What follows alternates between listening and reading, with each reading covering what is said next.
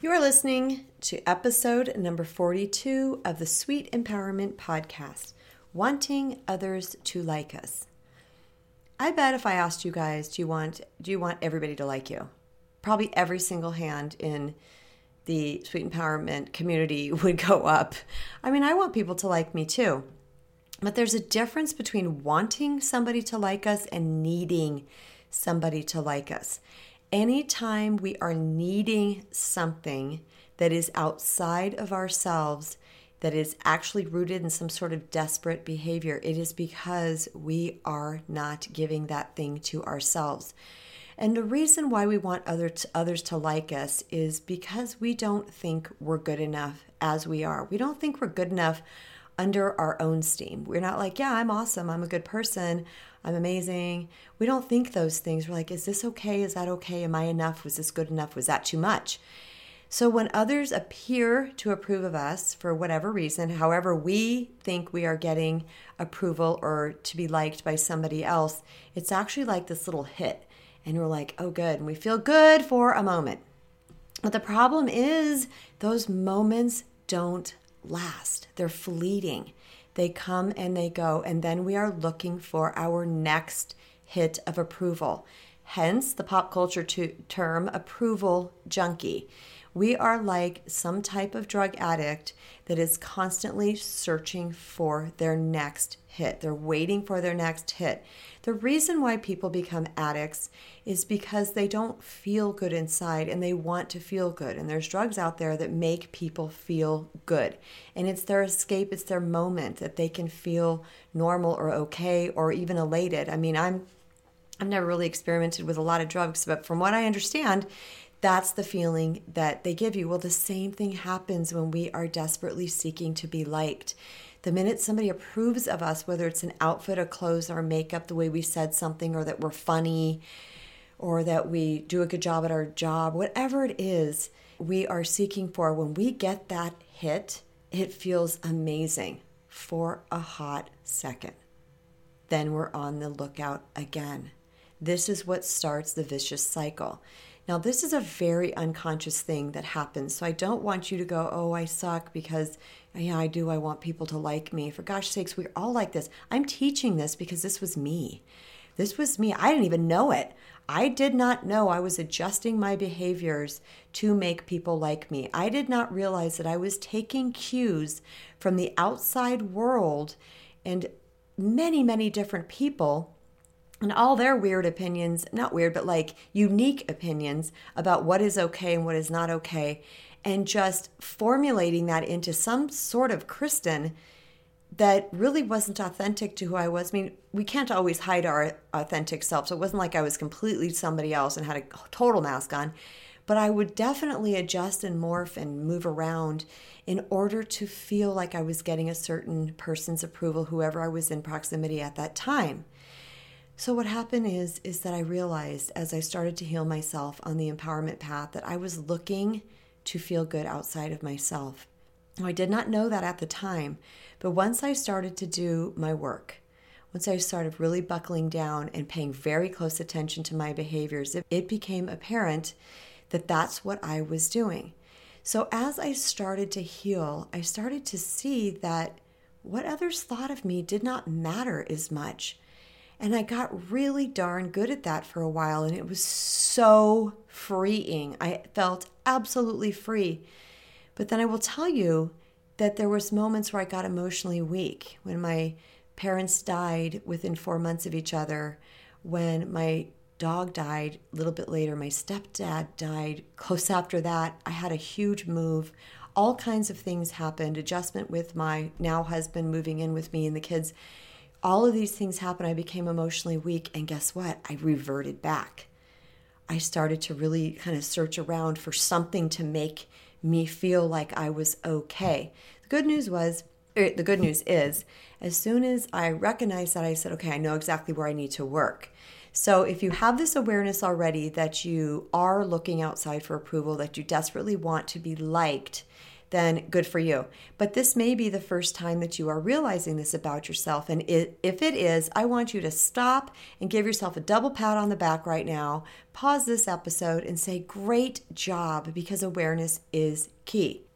So here's what's happening is that we are looking for love, approval, and acceptance in all the wrong places. We're wanting to be liked by others instead of loving, approving of, liking, and accepting ourselves.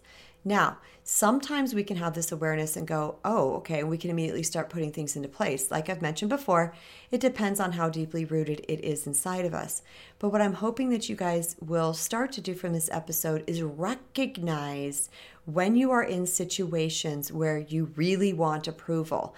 Have you ever been dressing for an event and changed your outfit six times? I'm sure you have. I mean, at least the women have. But I do know that men do that too. Or men, do you feel like you, you know, work out a little extra much so that your chest muscles are a little extra bigger or you know, you're careful to suck in your gut. I mean, there's someone I know very closely. I will not mention any names, but when you grab his arm, like you're talking to him and you grab his upper arm, he flexes. You know, I love this person. I really do. No, it's not my husband or my brothers, it's somebody else. But you know, that's that whole seeking for approval thing. And my gosh, if you really think about it, we are on high alert. And you know how much energy it takes to be on high alert all the time to make sure someone's approving of us. Now, this does not mean that we just throw everything out the window and just be some crazy messed up version of ourselves. That's not what I'm saying. The empowerment path is all about trying to really become the highest version of ourselves so, yes, I do still pay very close attention to how I'm being received and, if, and what people say back to me, feedback I get. Because if I need to make an adjustment in my behavior, if I'm doing something that is not conducive to a healthy relationship, I want to be aware of it. And I do become aware of it. However, what I'm really trying not to do in my life is, and I say trying because I am doing, but it's more of a practice, okay? Because I'm not sure that I'm ever going to get 100% at this. I think some people might, and I might too, but I'm not there yet. So I can't claim that. But I really just go in places saying, I am awesome. I'm beautiful. I'm smart. I'm lovely. I'm kind. I'm generous. And I am me.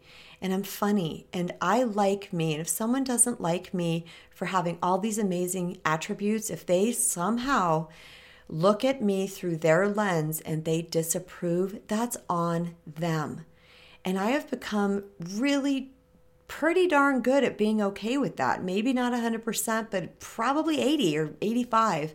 You know, it might still kind of like irk me a little bit. I am a recovering people pleaser.